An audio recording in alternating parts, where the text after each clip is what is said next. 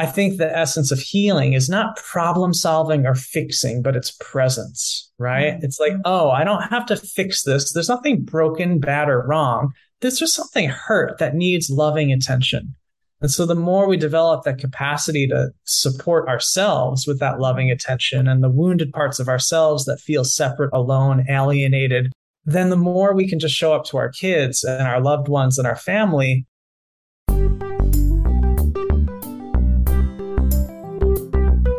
This episode is brought to you by the Blissful Parenting Toolbox. If you're looking for better ways to communicate with your child, deal with challenging behavior, or just improve your parenting skills, our free parenting toolbox contains the best resources from our expert workshops as well as contributions from our podcast guests. These tools could be the missing link that you've been looking for to solve everyday parenting challenges and to access highly effective ways to communicate with your child without triggering conflict, arguments, or meltdowns. The best part is that these resources, tools, and templates are completely free and are a gift to you for being a valued member of our community and subscriber to our show. To get free instant access to the Blissful Parenting Toolbox today by visiting www.blissfulparenting.com/toolbox. That address again, www.blissfulparenting.com/toolbox. Register today and we'll see you on the inside. Hello, hello, Blissful Parents. Michelle Abraham, your host here today. And I've got an awesome guest for you today. His name is Greg Wieting. Greg, hey, how are you? I'm well, Michelle. How are you doing? I am so good. Blissful Parents, let me share with you a little bit more about Greg and all the amazing things that we are going to talk about today. We are going to dive into, a couple of different things. One, like how can we get a hold of our anxiety and depression and make headway with it. And Greg is an expert at sharing with us how to do that.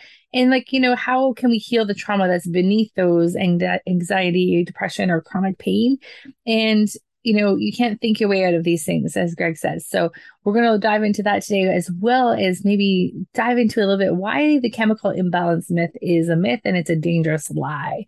So let me tell you about Greg. Greg is a founder of Prisma, which is a framework overlaying trauma, neuroscience, and energy medicine with somatic and mindfulness-based practices. He developed this while healing his own anxiety, depression, and chronic pain rooted in trauma. This included unraveling a severe spinal curvature and standing 3 inches taller today. So Greg really helps you heal the anxiety, depression, chronic pain, and trauma you can't think or talk your way out of. Over the last 2 decades, Greg helped thousands of people heal through his one-on-one practice and certified hundreds of healthcare practitioners to add this methodology to their practices as well. He's got a new online course and community to now make healing practical and accessible to all. Oh my goodness. Greg comes with lots of experience speaking all over different organizations and associations and universities. And you've done some really cool stuff and been published in lots of different magazines like the Elephant Journal, Gay in America, and appeared in Mantra Magazine and 24 Life.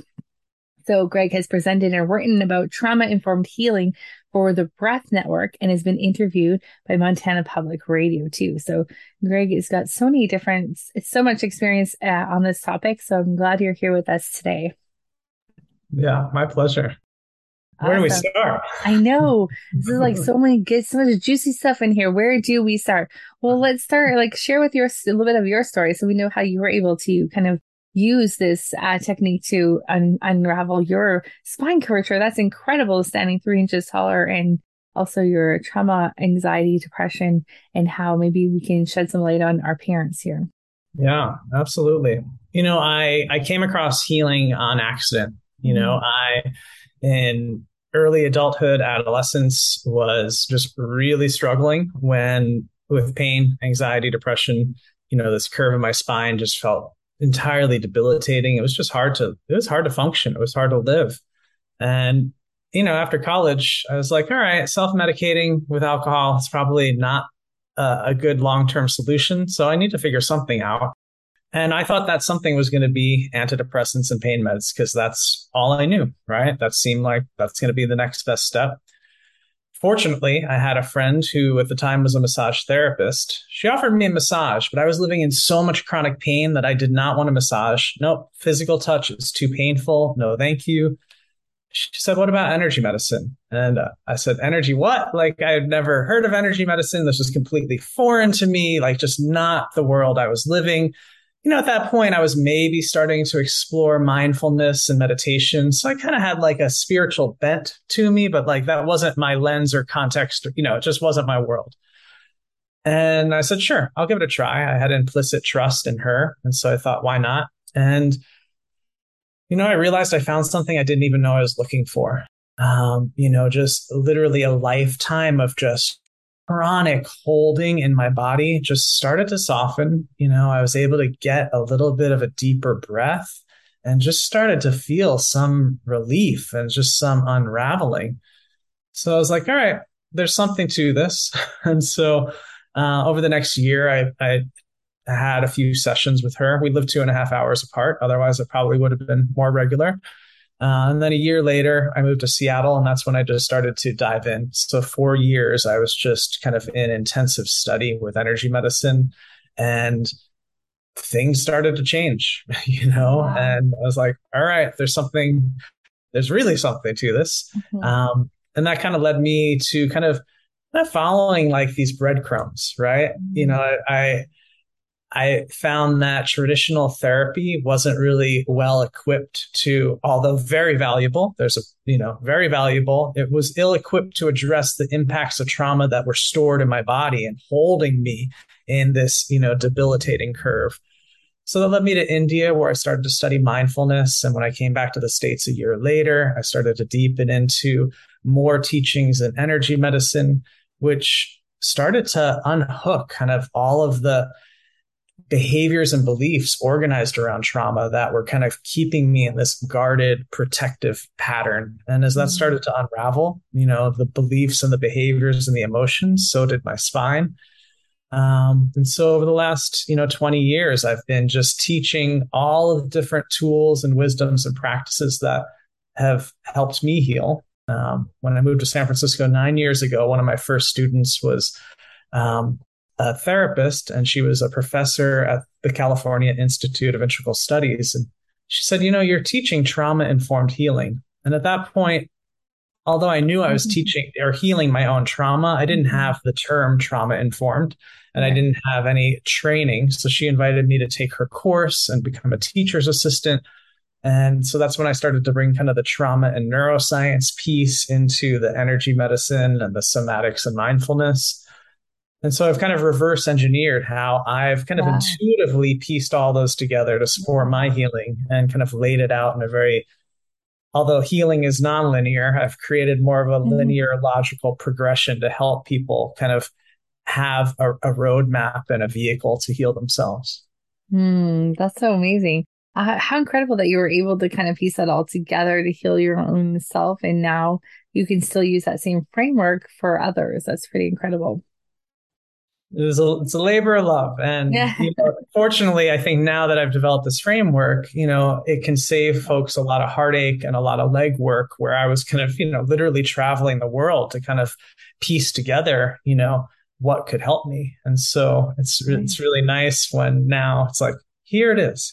Yeah, that's good. Especially like being able to explain it too. I know a lot of energy healers have a hard time explaining what they do or how to promote it or how to like kind of talk about it. So your framework gives that ability to be able to like talk about it in a way that's understandable to our parents, right?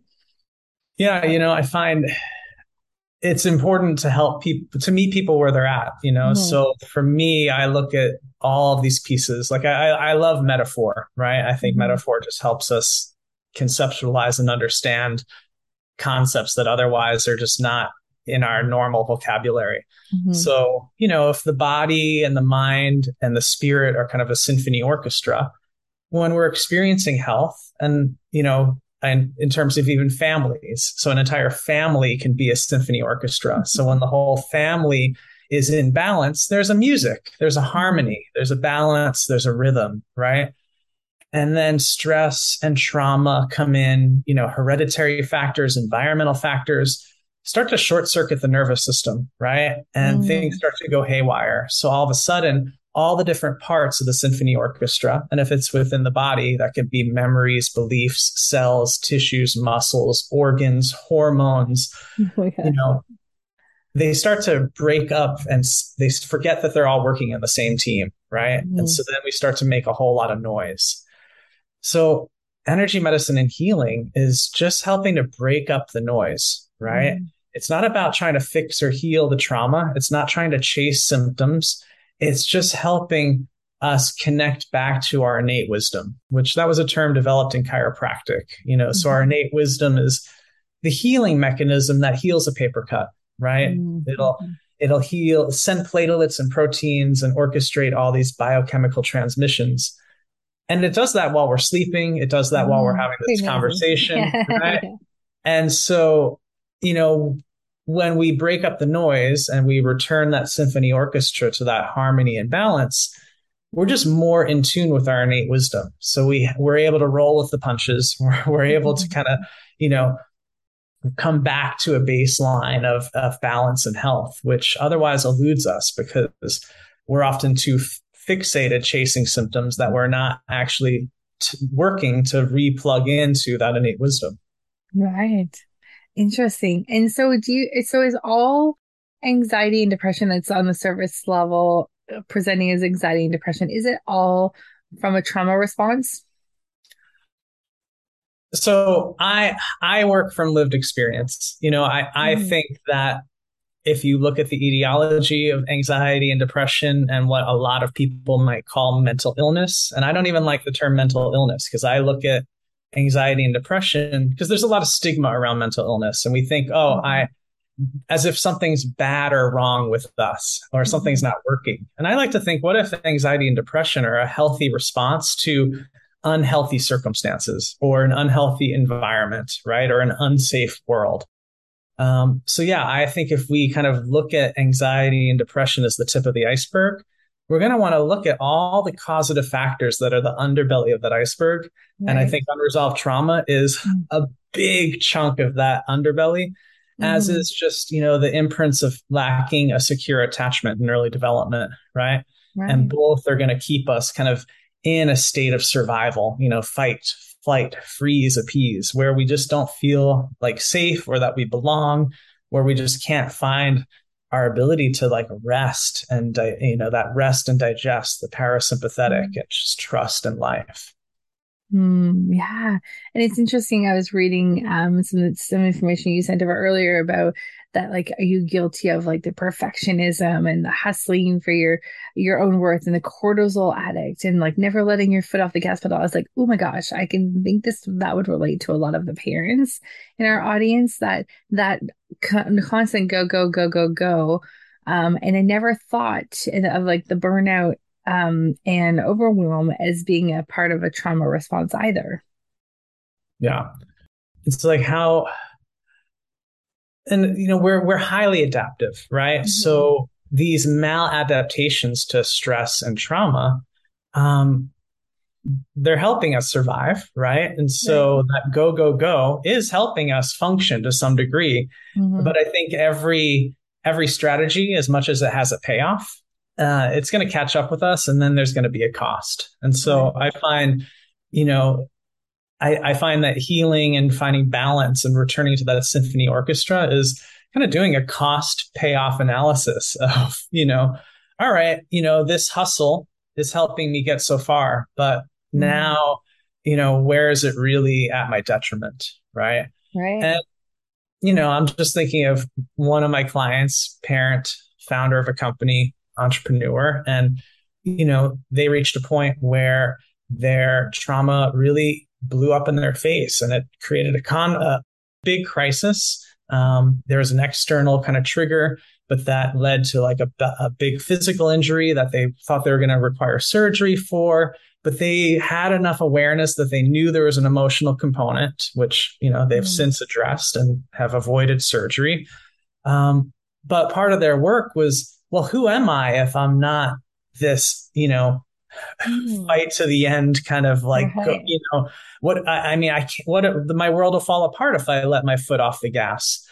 And it's so a lot of healing repair is when we start to get a glimpse of actually, I was able to take my foot off the gas and things didn't fall apart.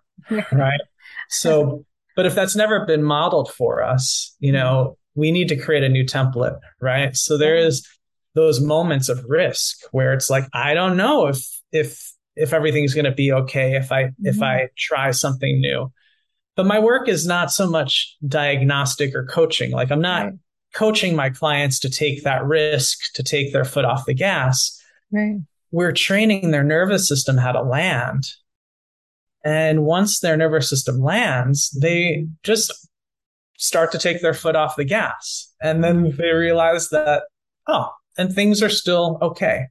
So healing is, you know, on my work at least, healing is creating the climate for that to happen, as opposed to me strategizing with my clients, do this, do this, do this. Well, as you're saying, this is not even, you know, we're not able to talk our way out of this, right? It's not talk therapy. So what needs to happen for us to be able to heal from these traumas that our bodies are holding on to?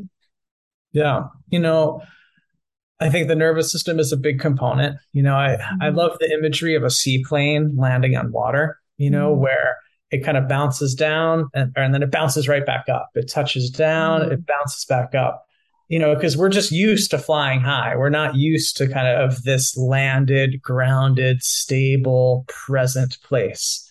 So that feels really foreign and can feel really threatening. So we keep bouncing up. So, you know, training the nervous system to finally land helps us to just start to inhabit ourselves, right? Because most of us are living, you know, from our neck or our head up, right? We're not really in our bodies.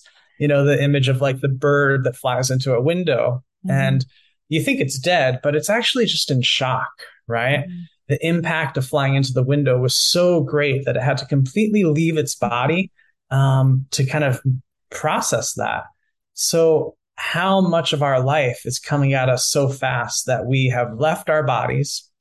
We're only thinking our way through life because maybe there's been some traumatic imprints that have been historically too overwhelming for us to actually feel and for us to process and make sense of in our body. So that freeze response is just much easier to not be present to it at all. But once the nervous system lands, we start to be like, you know, I can actually feel that impact. Yeah. It's not going to be the death of me. Actually, take a deep breath, breathe through it. I'm going to be okay as I come out the other side. You know, so often there's so much an aversion to feeling our pain that, you know, we kind of box it away, yet we then become our whole identity can then become organized around our aversion to the pain or the imprints of the pain. So, you know, I lovingly joke with my clients that my work is to help them feel their pain, right? Which doesn't sound that appealing, but you know, the cost of not feeling our pain is actually more painful, right? We just need to have the right tools and frameworks and support, you know, because as we're social creatures, so we're not meant to live in isolation, and we certainly can't heal in isolation. Right. And, you know, the impacts of trauma have us feeling isolated and alone and alienated. So the tonic to that is connection and support. Right. That connection and support. And it's interesting, isn't that like it's just like the root of what our children need too, is that connection, the connection. So is it possible for us to raise healthy kids when we haven't dealt with our own trauma yet? Yeah. You know, that's a loaded question, but yeah. You know, I first want to normalize that we've all got wounding, right? So there's never like this, you know, so I think we're all just doing the best we can with the tools we have. Because I never want parents to feel like, oh my gosh, I have trauma that I'm imparting on my children and that makes me bad. Right. It's like, no, we're all doing the best we can. But the more we have tools to help regulate ourselves, right? Then, you know, then the more we can model that regulated state of the nervous system to our kids. And then that gives them the tools to navigate their emotions. And so you know, so a lot of healing is the reparenting of self. And the more we can reparent ourselves, the more available we become to our kids. And so then the more reliable and consistent our level of care can be for them. Mm. You know, and I find that the more we are able to navigate the hurt parts of ourselves, mm-hmm. I think the essence of healing is not problem solving or fixing, but it's presence, right? Mm-hmm. It's like, oh, I don't have to fix this. There's nothing broken, bad, or wrong. There's just something hurt that needs loving attention. And so the more we develop that capacity to support ourselves with that loving attention and the wounded parts of ourselves that feel separate, alone, alienated, then the more we can just show up to our kids and our loved ones and our family. Just, you know, I'm thinking of the same client I mentioned who, you know, before when her kids were going through something, her analytical mind was, I need to fix it. I need to problem solve it. I need to resolve it. I need a solution. And now she's realizing, no, she just needs to be lovingly present for her kids. And then their kids can figure things out on their own. And it's not to say we don't offer advice and we don't do some problem solving, but it's not coming from that survival place of like the sky is falling and this is the end of the world. Because the deepest part of that connection and support is going to come from presence. So when our kids are going through struggles, if they feel supported, and they don't feel isolated and alone, then it doesn't imprint as trauma for them. Yeah, that's smart. And with that said, we're all human. So I think no matter how whole we are, how integrated we are, we all have, you know, triggers, and we're all going to default to kind of a fight, flight, freeze, or appease response. Right. And that's just part of the messiness of being human too. So I just like want to normalize that, because I think in the world of parenting, we can have this like gold standard. And if we don't do that, then we're failures. And it's like, it's not all or nothing. It's like, no, we're all learning here. And, you know, my experience within my own family and working with clients is like each generation is maybe just doing a little bit better and a little bit better. And so I think that's all we can expect, because, you know, these imprints of survival, you know, go back generations past. So, you know, we're carrying those patterns from very long ago. Yeah. Oh, there's so much good stuff here. It's like, I was thinking about a friend who, you know, she works in the emergency response field, and like because of her, what she sees at work, her initial response at home is like, there's something wrong. Right. And so it's like, sometimes when you're going from work to home, like changing that lens too of where you've been at work is really helpful for navigating around like our kids and our own traumas and things like that too.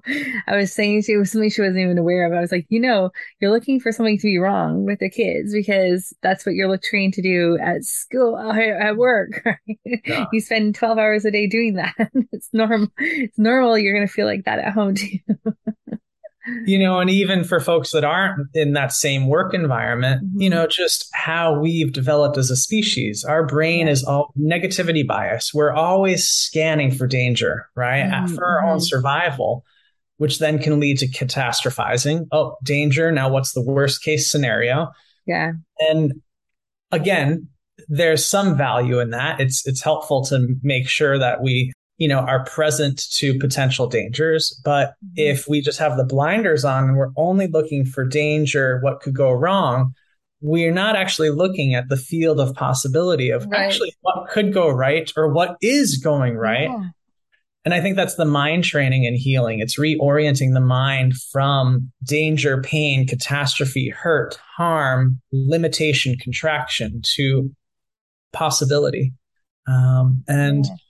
And again, that takes training, right? Because we're always going to default to the latter. So what's the kind of training that's needed to change that? Is it like meditation, or is it more mindset training? What's the training that's needed to change? Yeah. Well, you know, I think there's no one right or wrong way to healing. So I want to name that first. You know, I find that each of us is following the breadcrumbs that make sense to us based on our lived experience and our own journey. You know, what I have found that's relevant and helpful is, you know, I kind of have a trauma and neuroscience roadmap that I feel like sometimes we can be on a path of healing, but we're kind of like, we have blindfolds on. We're not sure where we are, where we're headed. So I just like to have a kind of a roadmap to kind of understand kind of what's the terrain and territory. And then I find the somatic and mindfulness-based practices help us kind of explore the imprints of trauma that are stored in the body that can very much create inflammation, compromise our immune system, you know, stagnate emotion, fog our thought. And then the mind training of mindfulness, which is that shifting from pain to possibility. And then the energy medicine piece is really what helps to shift those imprints stored in the body that otherwise, you know, we can think or talk our way through and have a good intellectual understanding of, but it might not shift it how it's held in our tissues and our cells. So I find those pieces paired together, you know, overlay a really comprehensive framework to support healing. And then like we live in a society that like, it almost like it wants us to be go, go, go and overscheduled. And it's like we've been conditioned ourselves to like have no space for that quiet mindfulness time or where we can even feel things, right? I know I'm speaking from personal experience, but it seems to be a conversation that's with a lot of other parents too, where it's, you know, you're at work all day and then you come home and there's the men's at home and then there's, you know, kids going to bed or sports, and then it's like end of the day you're so exhausted. It's like where what happened to that time for yourself again? What happened to that time where you can be still and start even thinking about things for yourself? Yeah. And, you know, and that's the piece too. You know, I look at trauma as too much too soon, an overwhelming experience, an adverse experience that was too much for us to digest, too much for us to handle. And so that go, go, go is really a strategy to protect us from the pain that we didn't have the capacity to face at one point. Right. And we still have the perception that we can't touch it now. So healing is really slowing down so we can be with what historically has been too much. And yeah, that's very counter right. to, you know, our dominant cultural paradigm of go, go, go. Yeah. And again, it may not feel safe to do that. So it's kind of slowly inviting the system to find that capacity. But once we start to get a taste of it, we realize the benefit. And then it's like, okay, now there's more of a catalyst to make it a non-negotiable, right? Right. And so, you know, and I kind of think, you know, we have certain non-negotiables around, you know, other lifestyle factors, you know, in terms of taking care of our physical body. So if something's going wrong with our physical body, you know, we will go get it checked out by a doctor. So it's kind of like the check engine light, where either if we have the tools, we're going to look under our own hood, or we're going to bring it to a mechanic. And we're not as well versed, or, you know, readily think to go and look under the hood when it comes to kind of our mental and emotional health. Yeah. That makes a lot of sense. I want to ask you the question we were talking about at the beginning. So a lot of times we hear like mental health issues come from a chemical imbalance. So now you say that's a total lie and dangerous to you. I want to know tell us more about that. Yeah. I mean, it just chemical imbalance it's not been proven. Research has not shown that chemical imbalance actually causes anxiety, depression, or mental illness. And again, I don't even like, because we've heard that so many times, right? Right. So it's like, well, now we can treat the chemical imbalance with the drug, right? Mm-hmm. And again, I'm all for an integrative approach. Again, there's no one right way to heal. And so I honor that folks may find that, you know, medication is the route for them. So I honor that. There's no right or wrong. And there's going to be many cases where pain and symptom management is necessary. Right. But pain and symptom management is not healing, right? Mm-hmm. Pain and symptom management may keep us at a base level of let me just like keep my grip on everything and, you know, maybe just stay afloat or tread water. Yeah, I was just thinking like your head above water, just barely, right? Yeah. But I don't want to just like tread in water. Like I want to be able to swim, or I want to be able to fly, right? So you know, again, if anxiety and depression are the tip of the iceberg, what if chemical imbalance is also the tip of the iceberg? So I want to take a few steps back and say, well, let's look at the underbelly of the iceberg, right? Mm-hmm. And if people are taught that the chemical imbalance is the cause, then they have no need to interrogate what's beneath it, because there isn't anything beneath it. And then that really takes the opportunity to heal the attachment wounding and the trauma that are very much at play. Yeah. And that our body has an amazing capacity to heal those imprints of early attachment wounding and trauma. Mm. And when we do, I argue that chemical imbalance starts to resolve itself, as do our anxiety and our depression. Yeah. And again, to each their own. I have plenty of clients that come to me and they're on antidepressants and pain meds and anti-anxiety meds. And I honor that. I mean, I almost took that route, and I appreciate if that is the route people need to take. Right. And maybe until they're ready for the next step, right? Exactly. Like so many years ago, I had a psychiatrist reach out to me and he said, you know, we have a client, you know, his patient, my client in common, and I'd really like to know more about your work because she no longer needs the medications I was prescribing her. So tell me more. So now he now sends his patients to me that he's helping them keep their head above water with medication. Then they've managed that. And he's managing that, but he realizes, you know, he's sending his PTSD and his complex trauma patients to me because I can help them with the PTSD and the complex trauma. And then often, you know, he can then work with them at a different capacity. And so if you start to heal the underbelly, then you don't need to treat the tip of the iceberg. Right. Wow. Or you can start to modify how you treat it. And, you know, how my clients and my students manage their medications, that's a conversation between them and their medical provider. You know, my work is non-diagnostic, non-prescriptive. But as people start to feel better, they don't need to lean on the same crutches or the same support that they once used to. Yeah, that's awesome. You know, that gives us a little bit of hope because, you know, it's a bit of a stigma for people to have to like admit they need to have some medication and have some things. And, you know, it's good to know that that's just can be a stepping stone. It doesn't have to be a life sentence of that medication, right? You can use it to keep your head above water and then move on to the next healing phase. That's awesome. Absolutely.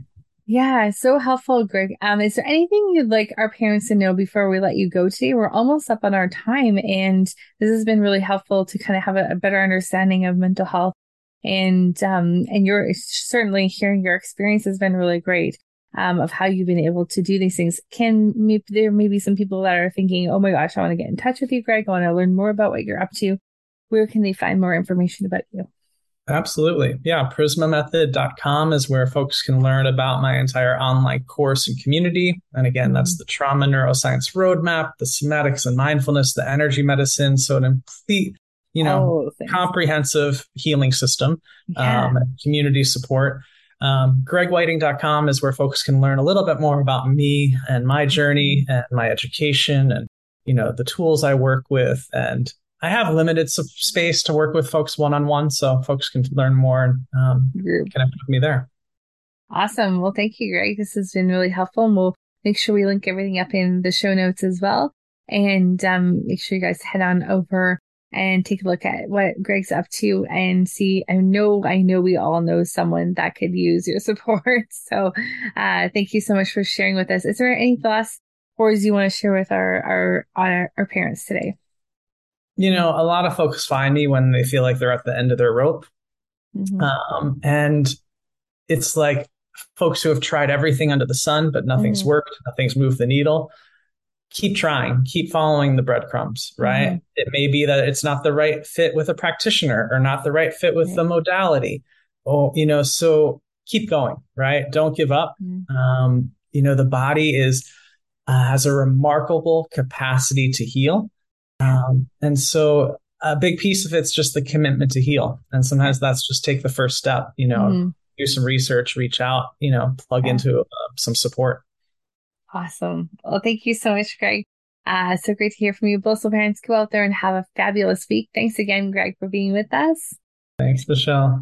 And before you guys go, my challenge to you this week is have some just a little bit of time for yourself so you can kind of check in and see how you're doing. Because oftentimes us parents are go. So take some time and just kind of check in, see how you're doing, and then reach out to Greg if you need some help.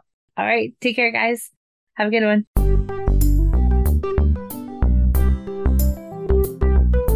This episode is brought to you by the Blissful Parenting Toolbox.